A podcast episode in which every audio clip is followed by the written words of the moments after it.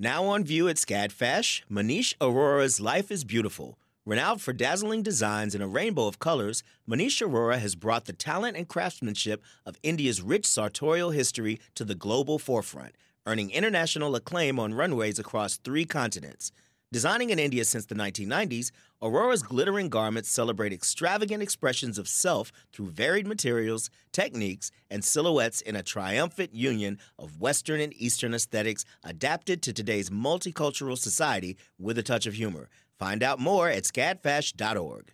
Support for W A B E comes from one hundred miles, a nonprofit committed to preserving Georgia's one hundred mile coast. Protecting this critical coastal ecosystem takes all of us. Watch the stories of the innovators and future leaders who help keep our coast flowing at our georgia coast dot org.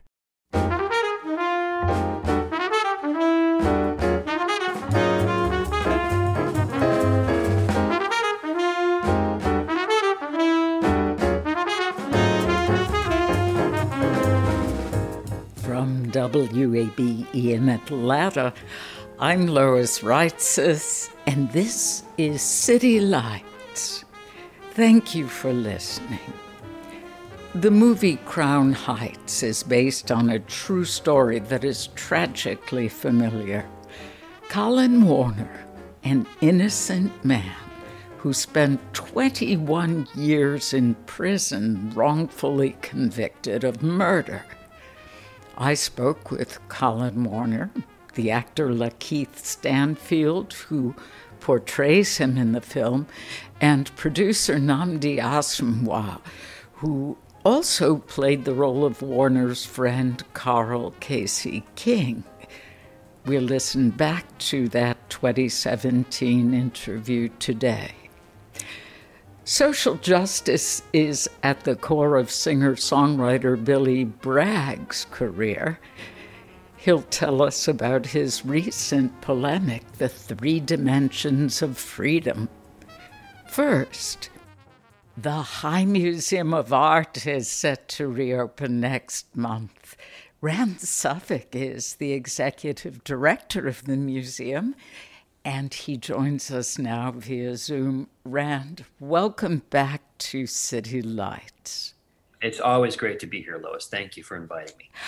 How did the High decide that July was the time to have visitors return?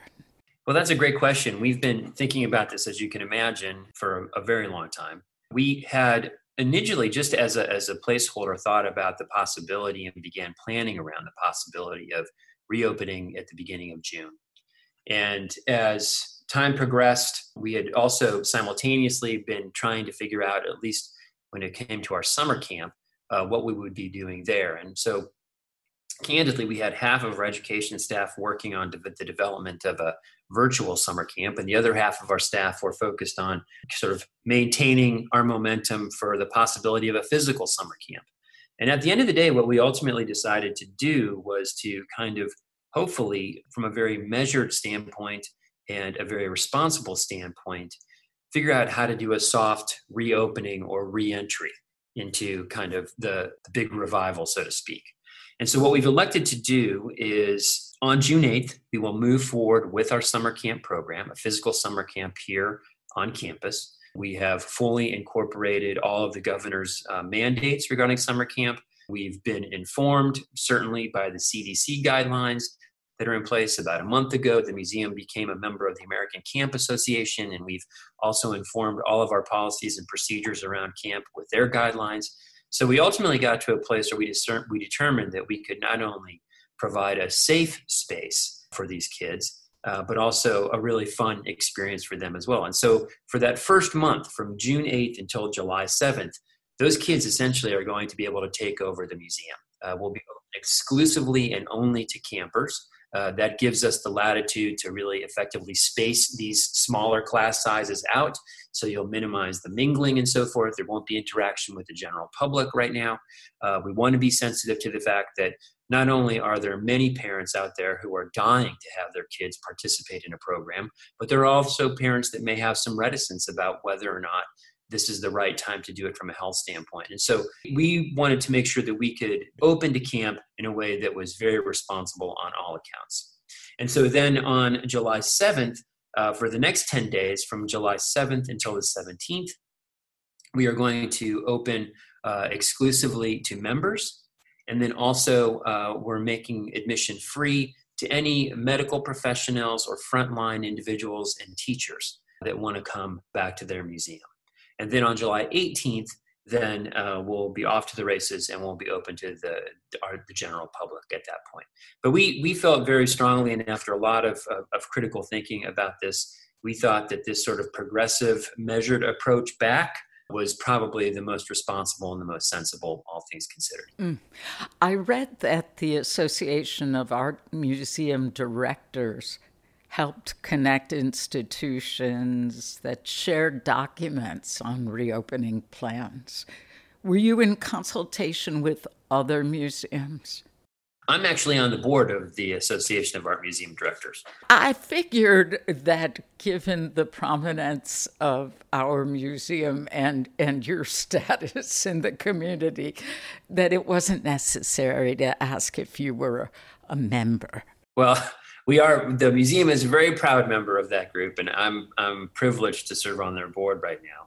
And I think one of the positive byproducts of this whole mess that we've been living through is the fact that there have been multiple weekly, ongoing, consistent uh, Zoom calls, you know, video conference calls with colleagues from all over the country.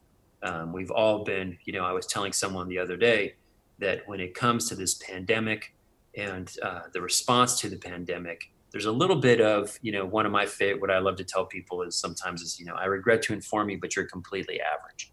Um, we're all experiencing the exact same thing. And we really have been leaning on each other. And we've also been, I think, taking advantage and, and, and listening to our colleagues in Asia, our colleagues in Europe that are a few months ahead of us in terms of this uh, return and, and learning what we can from them, deconstructing their models to see what makes the most sense for us. And yes, we've developed uh, probably at this point, it's close to a twenty-page plan that from an operational standpoint guides how we will behave uh, and how to protect our staff, uh, but also the steps we will take to make sure that we're creating an environment that is safe as possible for our visitors. It's a living, breathing document. A few weeks ago, it was nine pages long. As I said, now it's probably pushing twenty pages. The more, the closer we get to reopening, I think the more detail that we're we're building upon it, but we'll be ready. So what safety measures will you implement? Well, I mean, there's a, stay tuned for that. We will be releasing a whole, you know, we're probably going to do a video. We'll be doing a lot of messaging around this. Um, there'll be, uh, Obviously, our staff will um, be wearing personal protective gear. Uh, we're moving as close to a touchless transactional model as we can for people. There'll be hand sanitizer everywhere. We're increasing the amount of surface cleaning that we're doing and so forth. But, you know, we've got a series of things that we're going to be doing, and we'll be candid uh, about articulating what those are. But we're also going to be asking for our visitors' help and understanding that this is really a team effort. And if you don't feel well, or if you're sick, or if you, you know, and so forth, please don't come to your museum right now because there's only so much we can do.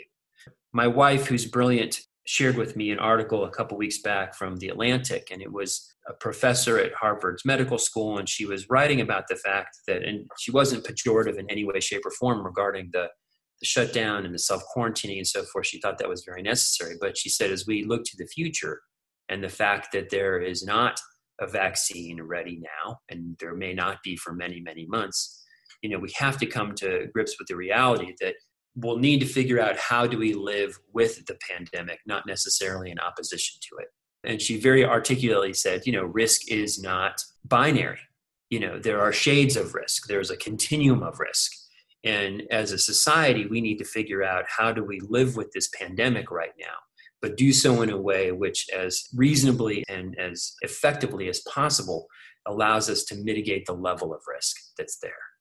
And so certainly we can't promise people that come to the museum any more than they can promise you if you go to the supermarket or the bank that you may not come into contact with someone that has the virus. But what we can promise you is a series of steps that we're taking that we believe uh, in the most reasonable fashion demonstrate our commitment to your safety And, and the value that we place on our staff safety as well.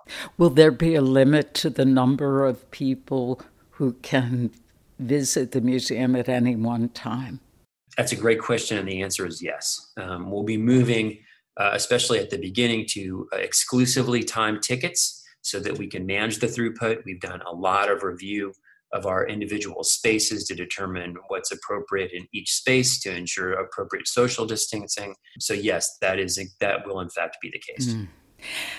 Which special exhibitions were cut short during the shutdown? Well, right before the shutdown, we had just opened two wonderful shows. Um, one was on the work of Pajo, and the other was a permanent collection exhibition that was, it was entitled The Plot Thickens, which was looking at um, some European uh, graphic art that we put on display. We're still playing with the schedule. Uh, there's a possibility that we'll be able to extend the run of those two. They were both beautiful exhibitions, very proud of them. Uh, we would love to do what we can to make sure that, at least for a period of weeks, uh, that they would be available to our public. We had to altogether cancel an exhibition entitled Speechless that we had co-organized with the Dallas Museum of Art. Uh, thankfully, it's a show that had a life at Dallas. People were able to see it. There's a wonderful catalog. Uh, but unfortunately, it was a show where we had reached out to about a half dozen contemporary designers and asked them to radically consider the notion of accessibility uh, within the museum space. And uh, as you can imagine, a large part of that exhibition was really focused upon the experience, or the experiential rather. So there's a lot of touching involved, there was, a, you know, and so forth. And um, it just would not have been appropriate uh, for us to have tried to continue with that show given the circumstances. We were very sensitive to the, the reality of that. And so that show was canceled. And otherwise, we were we were kind of fortunate in terms of how things played out. The, the larger concern for us really is this first year that we're back. As you can imagine, with traveling exhibitions, you know, we're part of a much larger ecosystem.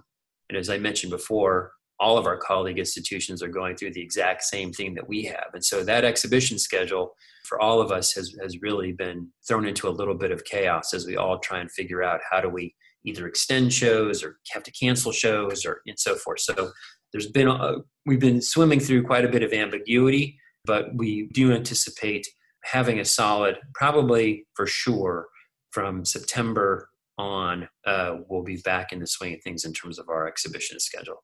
But as we reopen, we really are going to focus almost exclusively on our permanent collection and also some the, the couple three shows that we may have already up. Well, and The Plot Thickens is from the permanent collection. Uh, we spoke with Claudia Einecke, your curator of European art, before that show opened, and it was very exciting to hear about those drawings. Do you have any idea how long Pajo may be on view? At this point, I really can't say. That was a traveling show, and so it's not exclusively what we might want. It really depends on the organizing institution and other commitments that may have been made regarding that exhibition. So again, we're, there's there's a lot of conversation. Everyone is trying to be as sensitive as we can to our sort of collective plight with this, but we're also coming to grips with the reality that this is one big puzzle, and you know, you push one domino and it sets off a whole set of, you know, problems for the schedule one this way, and you push another domino and it starts to have reverberations through the rest of the schedule. So it's it's it's a challenge. I can imagine.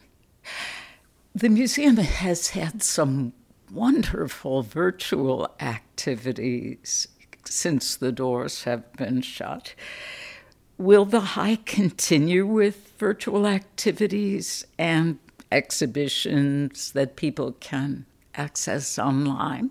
I think so. I think we have to. I mean, I think that one of the things that we became, I think, hopefully very intentional about was that after the first month of being closed, you know, well, that first month rather, you know, I give I just want to recognize the incredible commitment and talent of our staff who really threw themselves deeply into the question of what it would mean for us to be a virtual art museum in the temporary uh, span of time that we were going to be closed.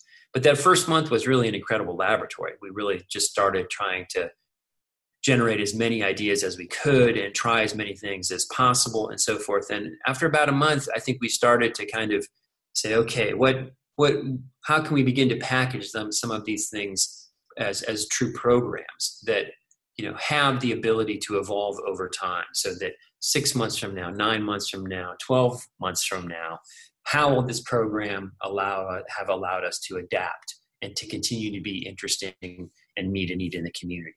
I'm really hoping that on the other side of this, you know, we've built some new muscles, so to speak, and that while there may not be, you know, twelve or fifteen things that come out of this, there might be five that ultimately become, you know, and certainly in the near term, uh, another layer of engagement for us as an institution. Hmm.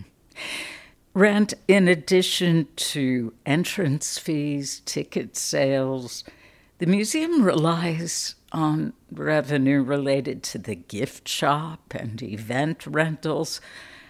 What has been the estimated financial loss to the High since the museum shut down in response to COVID nineteen? I think the best way to kind of underscore that is to say that our fiscal year just ended May thirty-first. And F Y twenty's budget, so this past year's budget, Um, was uh, twenty about twenty-one million dollars. This year's budget, F Y twenty-one's budget, is eighteen million dollars. So you can see that there's we're projecting about a three million dollars decrease in revenue for the museum. Um, and that's that's disappointing. That's the fuel for our mission. Those dollars are the fuel for our mission. And so it's going to be a challenge, and it's going to be interesting. Uh, but I think we have a good plan. I'm very proud of the fact that uh, this past year, we ended the year with a balanced budget. We did not, if, if you were, uh, you know, we made a huge commitment to our staff and our team.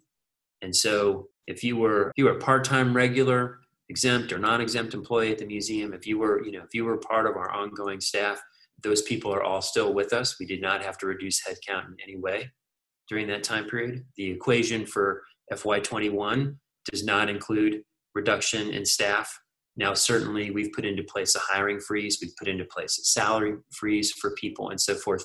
We've made difficult decisions in that space, but we're trying to do everything we can to recognize the severity of the situation, but also ensure that this museum continues to, to be of service to our community. That's going to take a great deal of creativity and commitment on our part, but um, I'm, I'm confident enough in in what we do and why we do it and who gets it done on our staff to know that the High will, will, will make it through this with the support of our community and donors.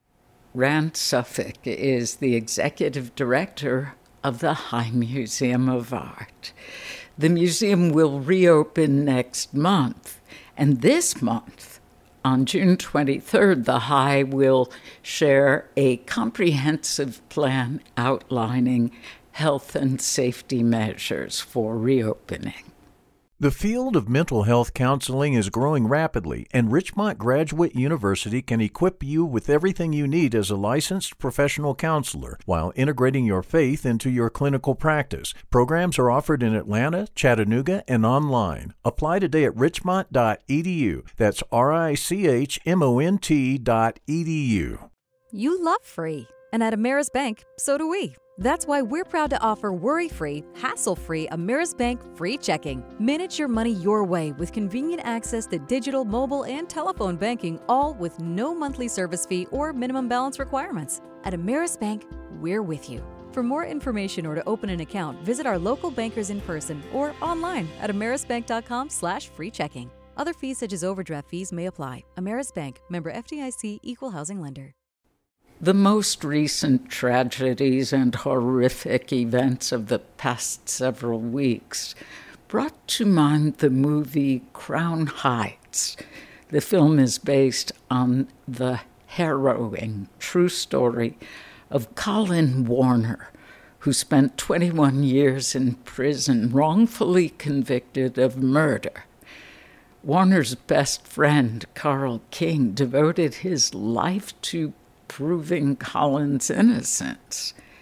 In twenty seventeen, I spoke with Colin Warner, the actor Lakeith Stanfield, who portrays him in the film, and producer Nnamdi Asomugha, who also played the role of Warner's friend Carl Casey King.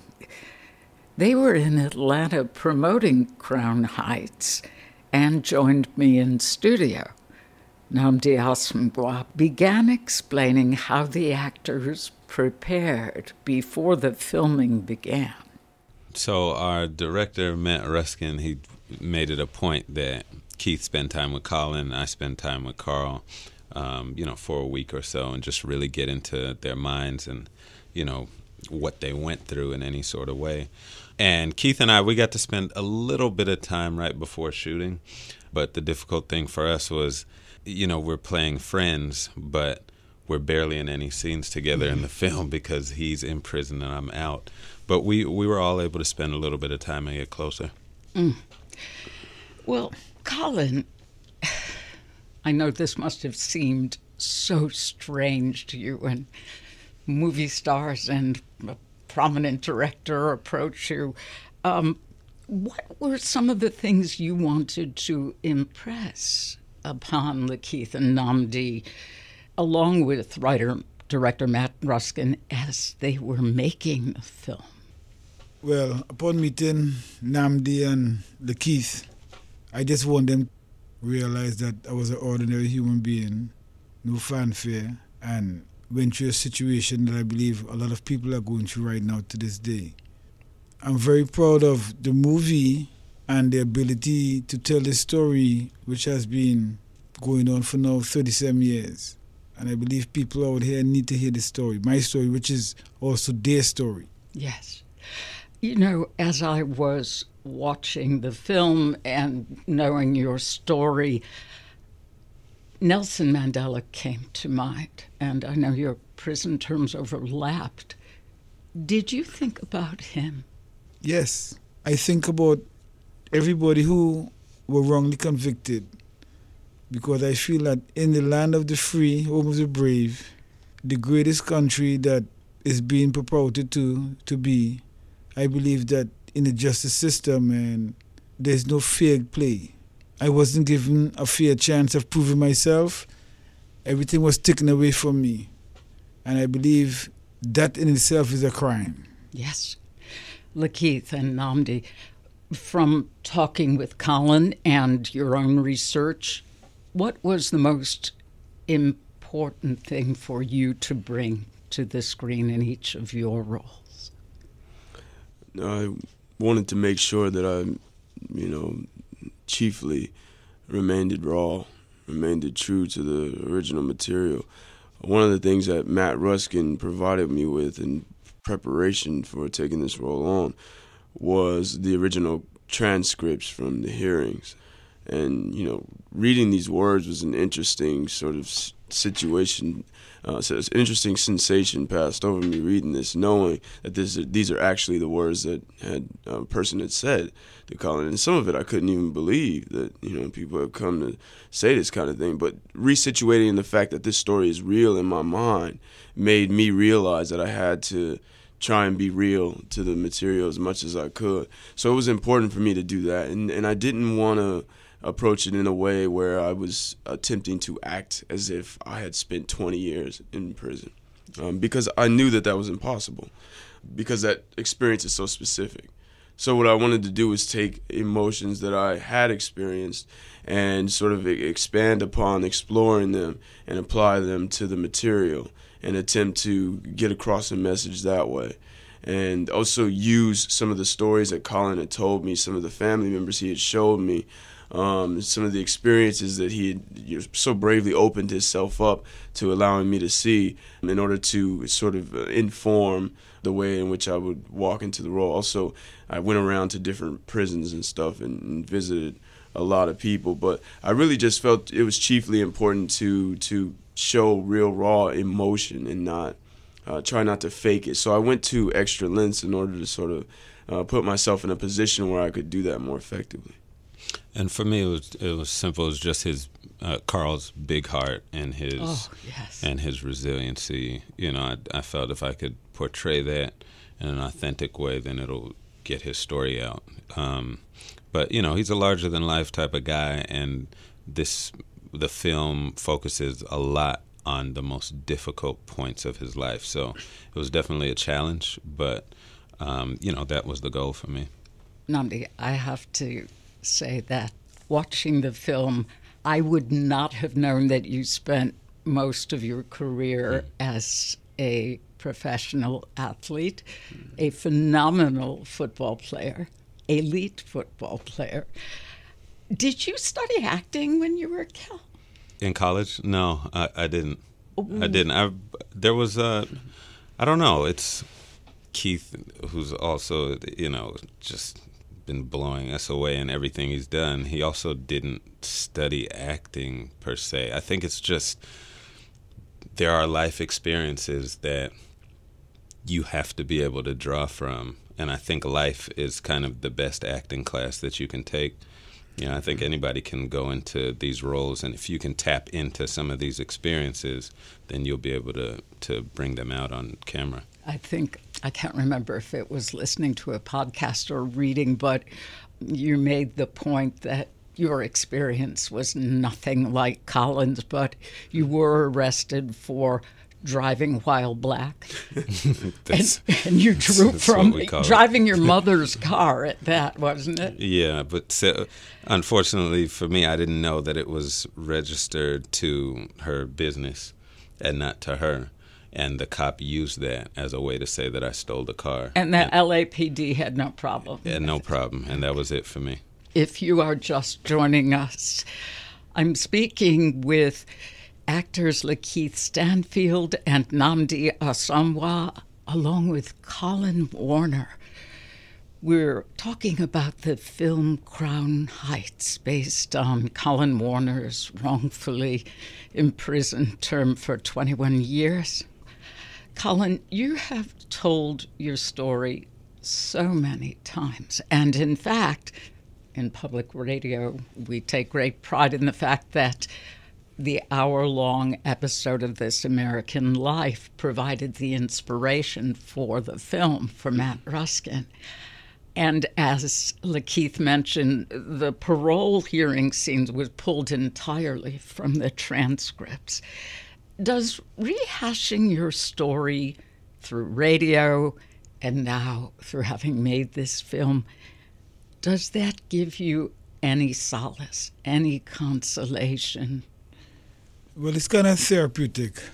It is. Yes, because from since my arrest in April tenth, nineteen eighty, that was my mission, to have my story be heard, and hopefully those in situations of power or influence can see what is going on and release me from the um, this terrible ordeal that I was going through. Mm. Casey is such a an amazing friend. He devoted his life to getting his friend out of jail, and he even became a legal courier and investigator. I mean, that part of the story almost feels like a thriller, you know, a detective kind of story. Did you have any relationships in your own life that drew on to some of those emotions that you put into the trust and dedication and care of someone else, Nnamdi? Mm, probably I do. I, you know, I'm pretty sure I do, but there wasn't, I didn't draw on any of that. I think there was a, one thing that I drew on was just the fact that Keith and I didn't get much time to spend before shooting, so there was this longing for, you know, something that you didn't have. Yes. So I think that was one thing that I was able to draw on, the fact that I, I didn't know what was going on with him. You know, I think that was a blessing for us. And then the other thing was the experiences that I had growing up that we talked about earlier. I think being able to draw on those and just know that I was fighting for not just Colin, but my younger self, so I could draw on that to, to play the role too. Although his, Colin's experience was just exponentially beyond uh, what, you know, you could being imagine. arrested yeah. for driving while black. Lakeith. yeah. It's... Um, you know, and, you know, just going back to that other question, it's like there's so much of a natural process that occurs offset oftentimes. Yes. Um, that influences, and no matter what happens, it all influences what you see on the camera. I've learned that, and right. and sort of going through the process a, a couple of times now, there are things that I've done to try to make things happen that have either made those things happen or made them not happen, and there have been things that I haven't done that have made things happen or made them not happen. So it's an interesting game to play mm-hmm. behind the scenes to create a situation in a space that will affect what happens on camera. And sometimes those things are good, sometimes they're bad, sometimes they're rivalries, sometimes they're friendships, sometimes the best rivalries make the best friendships mm-hmm. and vice versa. So it's an interesting thing navigating that and being offset. But one thing about, you know, interacting with Nnamdi Offset, he just has a big heart himself. Mm-hmm. Naturally, he's just a really pleasant guy to be around. Mm-hmm. And sometimes you get in these situations where you meet people like this, and you're just like, why are you so nice? I don't understand. The world is crazy. How are you so, you know, and uh, and I remember a moment in the story where Colin just, you know, he, he becomes pretty frustrated with his circumstance. He's like, why are you doing this, man? Why are you still doing mm. this after all this time? Yeah, I've you know? given up. Yeah. Why are you still hanging on? Right. And I remember in that moment thinking about that, thinking about how not how nice Nnamdi is and how, you know, forthcoming he is, and then just thinking about, you know, that, like, oh, why are you so great, you know, to me? I don't deserve it, you know? So. Well, Lakeith, people have seen you so far in more comedic roles, from Atlanta to the incredible Jessica James. Even Get Out had some humor to it, although it was creepy and terrifying, gave me nightmares. This film has real-life horror, the horror that Colin endured. So was portraying Colin, has that been your most challenging role? Oh, God, it's very challenging. It's it's difficult for a person with a mind like mine to compartmentalize experiences in that way, to say what was the most or what was not the most. There's, there's just so many different avenues, and I always try and put my best foot forward, so every role is really difficult. It's some avenue or another. But this one in particular was was... it caused me to have to go to certain parts of my mind that I've never really had to explore. Two nights ago, I just had another nightmare. I thought I was done with them, of mm. being pursued by law enforcement. It's such a weird thing because I'm like, I don't know how it creeped into my subconscious in some weird way, but, and maybe it's other things tied in with the experience of this, but it didn't start happening until I started working on this film where I'd have dreams of being pursued by law enforcement. It's very weird. But I had another one, and it felt really real. I felt like I'd done something, but I didn't know what I'd done.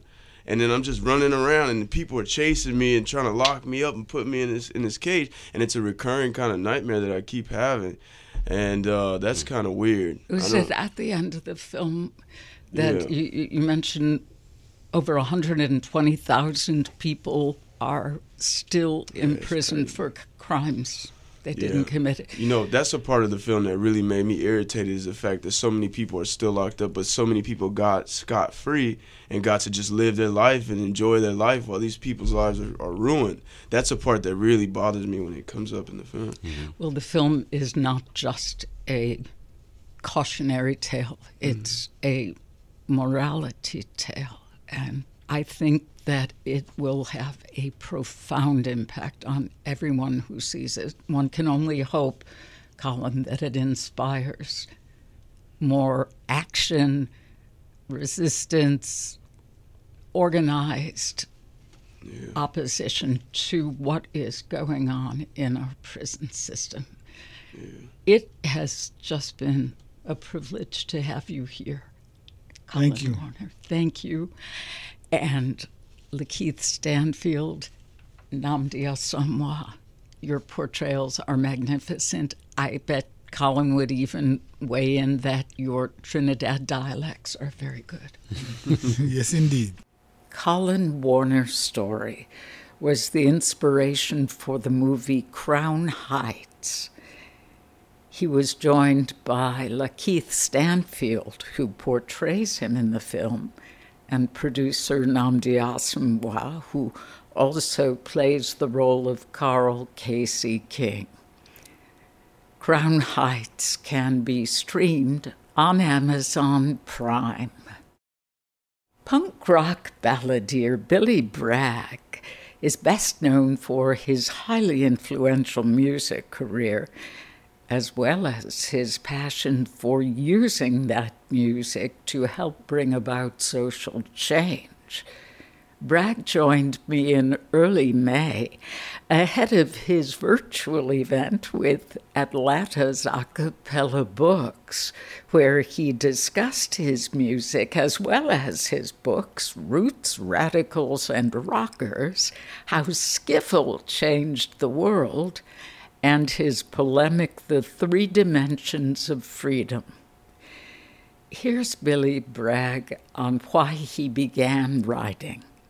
Well, I'm, I'm really, I'm at heart, people think of me as a songwriter, but I think fundamentally I'm a communicator. If I have an opportunity to communicate, I'm always eager to use that platform, whether it's writing a song, doing a gig, writing a book, speaking to you and your listeners today. It gives me an opportunity to express my view. And over the years, I've responded to events in the world by writing songs and felt empowered by that. But recent developments in my country and yours particularly have led me to take a much more measured view of uh, how to respond and to try and put my ideas together in, in a book, not a huge academic study of the nature of freedom, but something a little bit more immediate in the spirit of Tom Paine or George Orwell. And so when my publishers asked me if I would be interested in writing a pamphlet about something, the, the notion of freedom being more than just liberty, it's something that I've I've spoke about, I've written songs about, to try and lay that out in a in a short polemic was quite a quite a challenge, something for me to do that's outside of my usual experience. It's interesting to think about Tom Paine, George Orwell. Certainly Tom Paine was a radical thinker and a revolutionary. You look to unite people. And you mentioned how the three dimensions of freedom is addressed specifically toward the issue of free speech.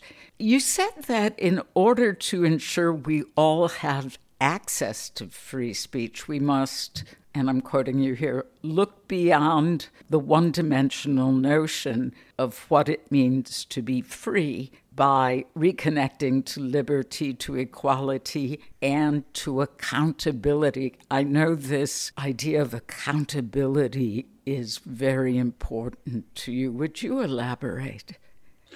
Yeah, I think that freedom is a an abstract idea. I think it's it's very interesting that in an attempt to define freedom, your founding fathers called upon life, liberty, and the pursuit of happiness, which are in themselves ambiguous ideas that mean different things to different people. So when we imagine ourselves to be free because we're allowed to say whatever we want to say, that doesn't really mean everybody has the opportunity to say what they say. Very often under those circumstances, the loudest voices win out.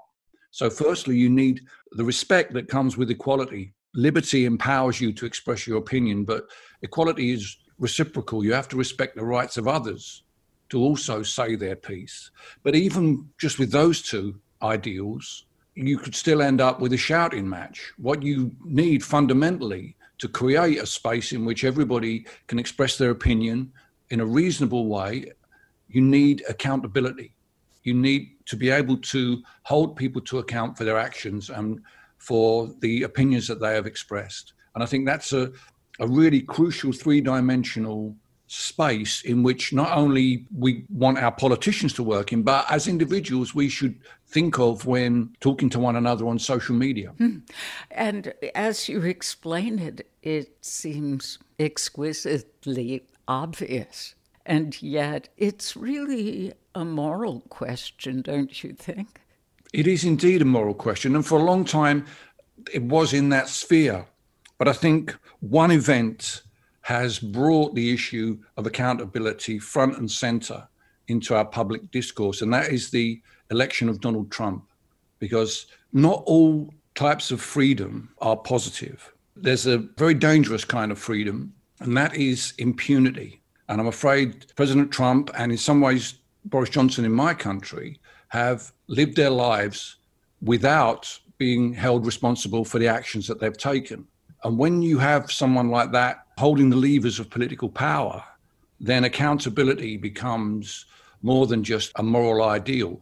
It becomes a, a line which those of us who believe in a free society have to hold that line and say, no, you must be accountable for your actions. You must be accountable for the things that you've said. And it's been difficult to do that, both with President Trump in your country and with Boris Johnson to some extent in my country. Your message is one of tolerance, and you certainly welcome people with varying opinions, different politics. How can music bring about this responsibility associated with it? Well, in order for accountability to happen, people have to be willing to call people out. And music has a role in that. But more importantly, I think the currency of music, whether it's political music or pop music, any kind of music, the currency is empathy. That's what we're connecting with when a song moves us. We're very fortunate if we're moved by music because we're able to feel empathy for emotions uh, and for individuals, perhaps, that we've never met, emotions that we've never experienced ourselves. That's the power that music has. And at the moment, we live in a time where empathy is derided. People who express compassion for others are dismissed as being politically correct. And political correctness doesn't even exist.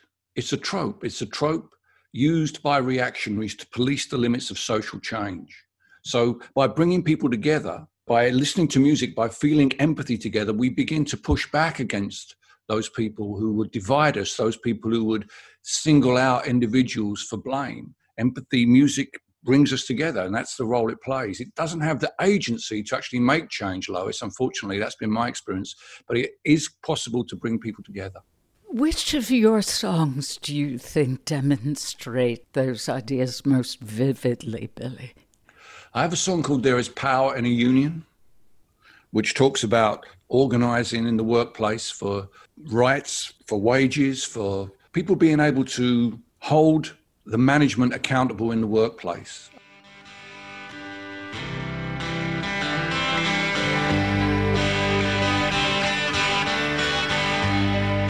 There's power in a factory, power in the land, power in the hand of the worker.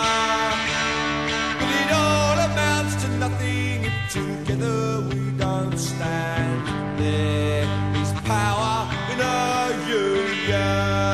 Now the lessons of the past were all learned with workers' blood. Mistakes of the bosses we must pay for.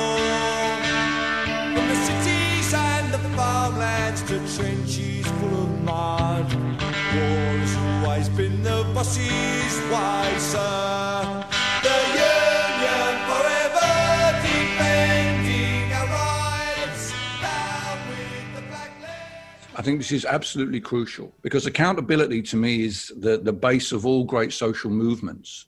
You know, if you look in the twentieth century, obviously the civil rights movement was about accountability. But if you look at the frontline struggles in the twenty-first century, Me Too, Black Lives Matter, the environment, the school strikers, they're all attempts to hold those in power to account. They don't have a clear connection, but the thing that does connect them all is accountability. So this issue of accountability, it's not it's not a left or right issue. It's a, a universal idea. And and we on the we on the left have to be as accountable as anybody else. You took a very bold step when you decided to enter the army when you did. A moment ago you spoke about workers organizing and workers' rights. You grew up in a factory town. At what age did you know that that was not a life for you?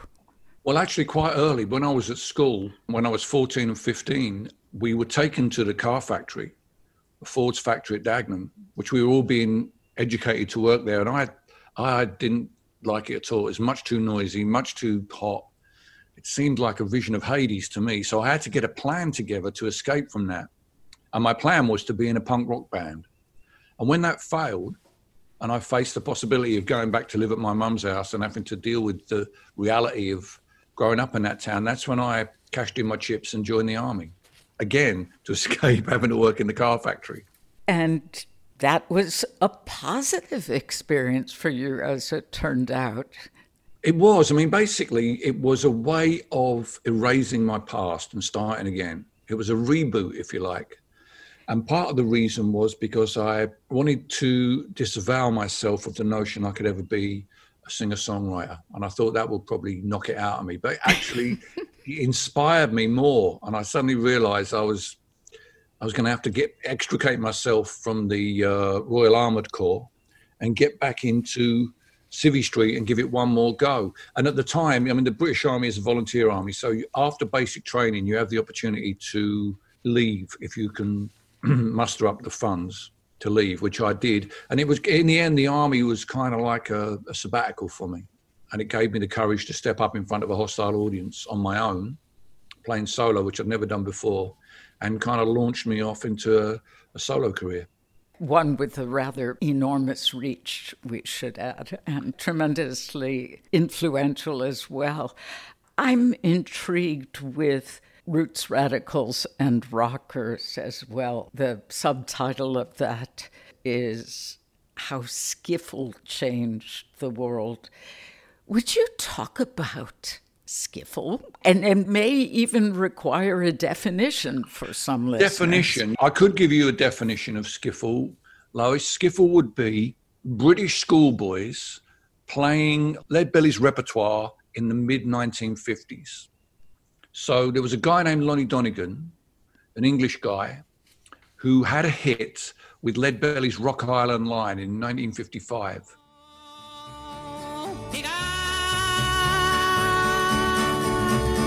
He said, tell you I'm going, boy. Going down the Rock Island Line, yes, yes, she's a mighty good road. Oh, well, the Rock Island Line, she's a mighty good road. The Rock Island Line is the road to ride, yeah, the Rock Island Line, she's a mighty good road. And if you want to ride, you got to ride it like a find you get your ticket at the station on the Rock Island Line. Well, I may be right, I may be wrong, I know you're gonna miss me when I'm gone. Down the Rock Island Line, she's a mighty good road. The Rock Island Line is the road to ride, yeah, the Rock Island Line, she's a mighty good road. And if you want to ride, you got to ride it like a find you get your ticket at the station on the Rock Island Line. And he went out on tour, and when he played Liverpool, he played a week in Liverpool, two shows a, a day. George Harrison came every night of the week. He was thirteen. Paul McCartney came one night. He was fourteen. And John Lennon, we don't know if he came, but he formed his own skiffle band a week after Donegan had played in Liverpool. And skiffle was the music that Donegan played. It was basically African-American roots music with a bit of cowboy music thrown in as well. The reason it's crucial is because it introduces the guitar into British pop. Up until that point, there had been, there really had been no guitars. So that moment that Donegan comes in and inspires everybody, and he does inspire everybody. I mean, almost every British band of the nineteen sixties began as a skiffle band. That schoolboy craze to play Leadbelly songs and other blues and uh, jazz and country songs is what acted as a nursery for the British invasion of America in the nineteen sixties in the wake of the Beatles. Woody Guthrie was an important role model for you. And I read that one of the things you appreciated about him was that even addressing serious issues, there was always a certain hopefulness that he conveyed. And your song, Island of No Return, is a good example. Would you talk about the song? It's a, a song about, ostensibly about the Falklands War, but it's really about uh, working class lads having no future and finding themselves in a war, having signed up to just be in the army in a time of peace. They suddenly find themselves in a shooting war in the South Atlantic. All day, digging all night to keep my foxhole out of sight. Digging into dinner on a plate on my knees. The smell of damp webbing in the morning breeze. Fear in my stomach, fear in the sky. Eat my dinner with a weary eye. After all this, it won't be the same. Messing around on Salisbury Plain.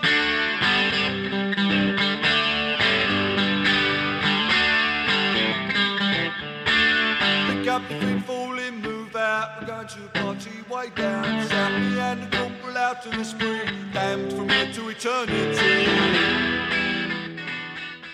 And that happened just a year after I was in the army. I could have been there. But I didn't want to write in a way that condemned the squaddies who went to fight there, because I know they're just a bunch of working class lads. I wanted to make sure that I had some sympathy with them. And I, you know, expressed that as clearly as I could in the song, rather than be dismissive of them. I remain, I feel that way continually about people who serve their country, particularly in the ranks. They're doing a very, very important job. Yeah, part of the tragedy of the war in Vietnam and America's role in that war was the student movement, and later in the sixties, the number of protests against the war really did not take into consideration those who were sacrificing their lives. Many of them without any other option. Yes. It's not the same now, but when I was joining up, the British Army was a sponge of working class lads. You know, if you couldn't get a job, if you were in some dead end town somewhere and you wanted to escape that. I mean, where I grew up was a suburb of London. I can't say I was living in a dead end town. But if you were, you know, in one of the, you know, former industrial cities in the north of England, the army, that's a way out as good as university. And none of those lads imagined they would ever be fighting Argentinians on an island in the South Atlantic.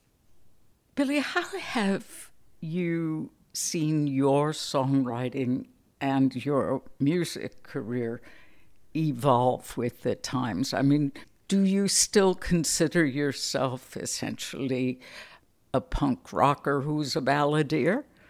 I think the ideas that I got from punk rock, which weren't about haircuts or trousers, and were actually about doing things yourself, self-empowerment, you know, that's what gave me the fire to write a book about skiffle. You know, I just picked it out of the air. It was something I felt strongly about. I was called in to see a publisher about another project, and I said, look, I'm going to send you something next month. I'm going to write ten thousand words. I want you to have a look at it. And I think that that aspect of punk, that stays with me. That was my defining culture of my youth. And I think a lot of us are defined by a particular culture in our youth. And that was the, that was the culture that defined me, not in a stylistic sense, but much more so in a, a practical, ethical sense. Do you think there's another pamphlet in the future? Yeah, I mean, you know, there's a lot of things to, to be writing about. There's a lot of issues out there. I mean, the whole justification for writing anything, Lois, creating anything, I would say, whatever kind of creative person you are, the only justification you need is that you are offering, with your creation, a different perspective on something. Artistic, social, you've just got another idea that you, you want to write a love song that talks about something that you feel. That aspect of what I do carries on, and I'm always thinking of what am I going to do next. Punk rock balladeer Billy Bragg, author of Roots, Radicals, and Rockers, How Skiffle Changed the World, and The Three Dimensions of Freedom. You've been listening to City Lights, our daily celebration of Atlanta arts and culture. We'll be back tomorrow at eleven a.m.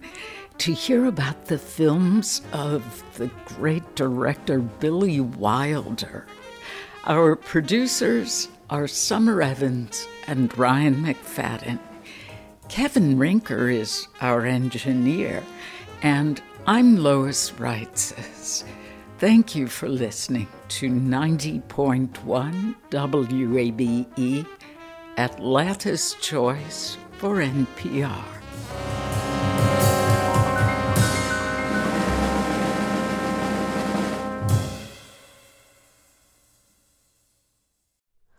Hi, it's Terry Gross, the host of Fresh Air.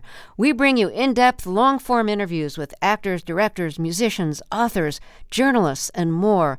Listen to our Peabody Award-winning Fresh Air podcast from W H Y Y and N P R.